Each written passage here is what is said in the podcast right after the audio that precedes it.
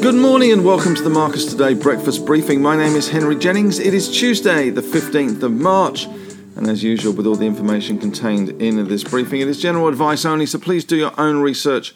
Contact your own financial advisor regarding any of the thoughts, ideas, or insights in this presentation. And if you need to, you can always pause the PowerPoint slides here and read our disclaimer in full. And if you're listening on a podcast, then head on over to the Marcus Today website and you can read the disclaimer there. All right, well, we had another interesting night in the US, aren't they? All interesting. Dow Jones closing up one point.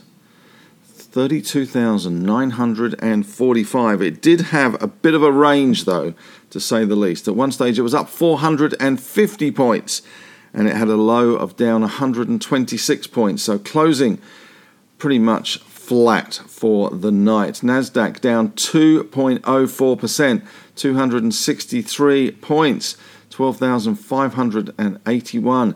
Didn't seem that long ago that Nasdaq was knocking on the door of 16,000 and here we are looking as if we could go to 12,000 the way things are going. Only a couple of nights of down would uh, ensure that was uh, a reality. 12,558 and the S&P 500 are in the middle for Diddle, down 0.74%, 31 points to 41.73, with the VIX index up 1 to 32, 3.32%. So we are seeing a little bit more money going into buying hedge exposure through the CBOE options market. The SPI futures down 61 or 0.85 of a percent, 70, 70 87 there, 7,087, giving back a, a, lot of what we gained yesterday, it seems, if that is to hold true. Down 0.85 of a percent. But the Dow very much uh, pushed and pulled once again by global and geopolitical uh, events and also the fact that oil fell 5.12%, $5.77 to 106.9 106.9 US dollars a barrel, 103.01 for WTI, down $6.32 or 5.78% there. So we did see the oil price come off. There are some worries now that China, with their zero COVID policy and their closure of Shenzhen, which has 17.5 million people effectively in a pretty uh, nasty lockdown, uh, is going to take away some of the growth in China, and that will affect global growth. That also was affecting uh, the US market as well. Of course, we are on the, the cusp of the FOMC meeting, which kicks off tonight, uh, US time, Tuesday and Wednesday in the US, and we should get uh, the result of that from uh, Fed Chief Jerome Powell on Thursday morning around 5 a.m. The US markets are now closing at 7 a.m. The clocks have changed in the US, which is a good thing for us because it means we can get the prices up a little earlier. Gold, though, was down $15.40 or 0.77 of a percent, 1985. So some of the steam coming out of commodities generally across the board, oil leading that uh, steam uh, diminishing with that 5% fall. Iron ore had a bit of a shocker yesterday on the Dalian Futures Exchange, down $9.60, 6.21%, 144.90. Other commodities also in a similar vein. We had copper down 2.9%, aluminium down 4.8%, zinc uh, was down 5.2%, lead down 6.6%, and tin, ton down 3.5%. And the big news coming out of the LME is nickel, which has been suspended from trade on the LME following the big short from the big shot. Uh, Chinese billionaire who had a massive short position in nickel. He does own a very large nickel producer as well, so there is some offset there. But uh, the big news is that on Wednesday, London time, the nickel market will reopen. It will be certainly interesting to say the least to see what that nickel price did because it closed at 50,925. It did hit 100,000 at one stage plus. Uh, so it's going to be very interesting to see what happens when that LME nickel market reopens and we see what effect that has had. Uh, it does look as if they've been a standstill agreement with uh, margin requirements for the big shot, and there also does appear to be some sort of uh, trading curbs put in place as well, and a lot of trades being cancelled. I'm sure there's going to be some legal action following that, to say the least.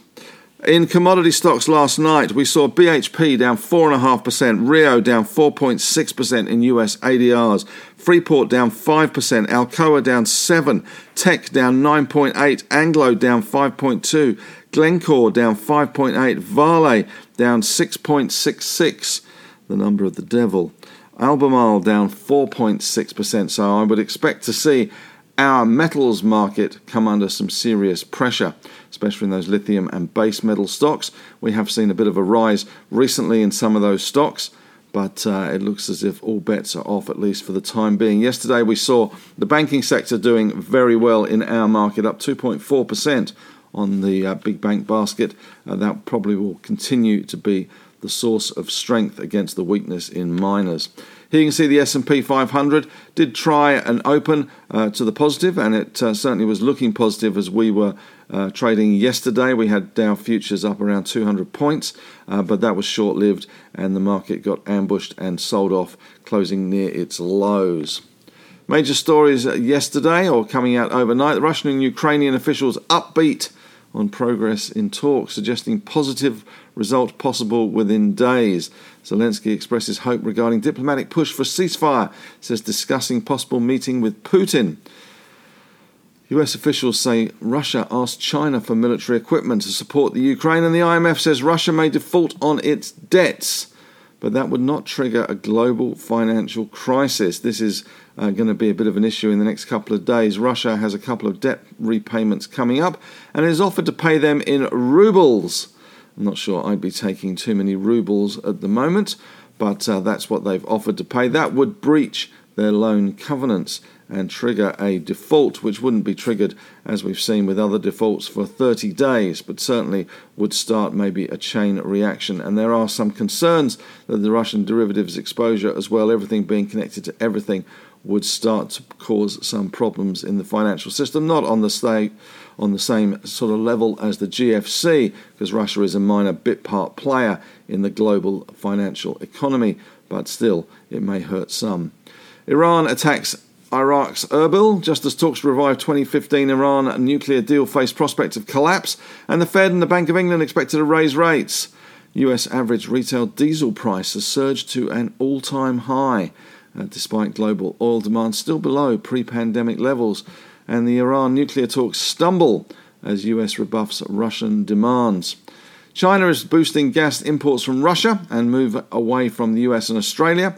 And Treasury routes extends with the Fed hike looming five years top 2%.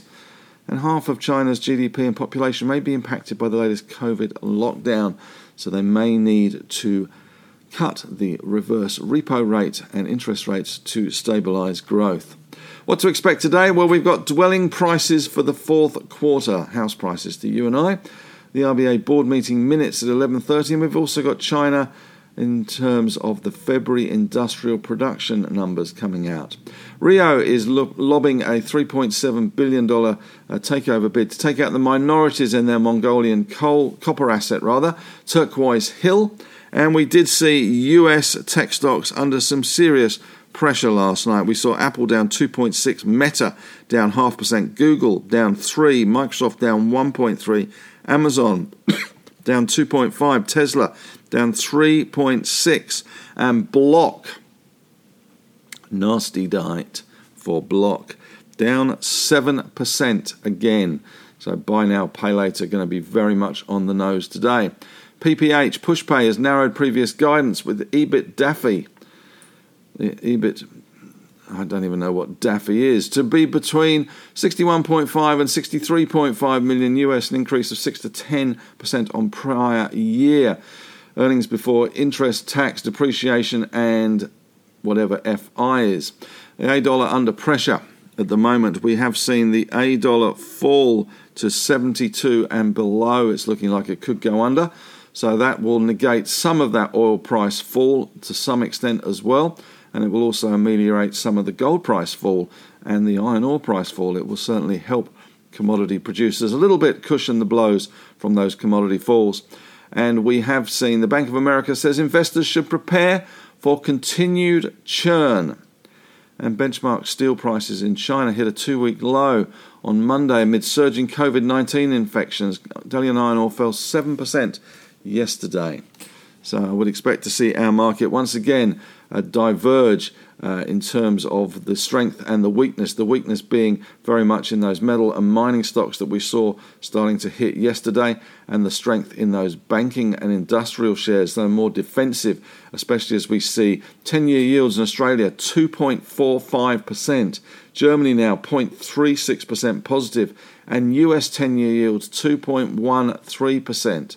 So we have seen a big rise again in those yields to combat inflation, and it is likely we could see a CPI in the US of over 10%, given the rises in oil and gas and energy generally. We've seen also that feeding through into the inflationary pressures that we have in Australia, with yesterday SPC warning they're going to have to raise prices on even the most uh, boring items, baked beans, etc because of those pricing pressures, not only in the actual underlying commodities in terms of the softs and beans, but also, of course, in the cans that the beans come in. So we are seeing those pricing pressures starting to rear their ugly head in Australia, and that will certainly be a factor in the government's mind as they head in towards the couple of two weeks before the federal budget. Question of the day today What is your favourite sector at the moment? Are you using the banks as a defensive proxy? as uh, rates rise, or are you looking at industrials, or maybe you're looking at trying to buy some of the bombed out miners as they come back? We shall see. But I'd like to hear your opinions on what your favourite sector is at the moment. That's it from me today. Thanks very much for listening. You can head on over to the Facebook discussion group. We'd love to have your thoughts, ideas, or insights there. And of course, there are three other podcasts the Marcus Strategy podcast, where we go in the morning meeting and talk about uh, things that are uh, on our minds at the moment and what's happening in the day and money making ideas. There's the On the Desk podcast with the team in Melbourne talking about all things financial, and my On the Couch podcast where I interview CEOs and fund managers. Also, just a side note on Thursday, NAB Trade, which uh, I recently did an article for, is having a uh, charity day where all the brokerage from the day, excluding the GST, obviously, because that goes to the government, is donating that money, all that brokerage to charity. So that's on Thursday. So trade once, trade twice, trade often on Thursday and uh, help a good cause. They're giving it to GIVIT and the Flood and uh, helping those people get back on their feet in northern New South Wales and Queensland. So a very worthy cause. Uh, thanks to NAB Trade for doing that. That's it from me today. I've got another Ask the Analyst session next Friday, so if you're interested in signing up for that, would love to have your company.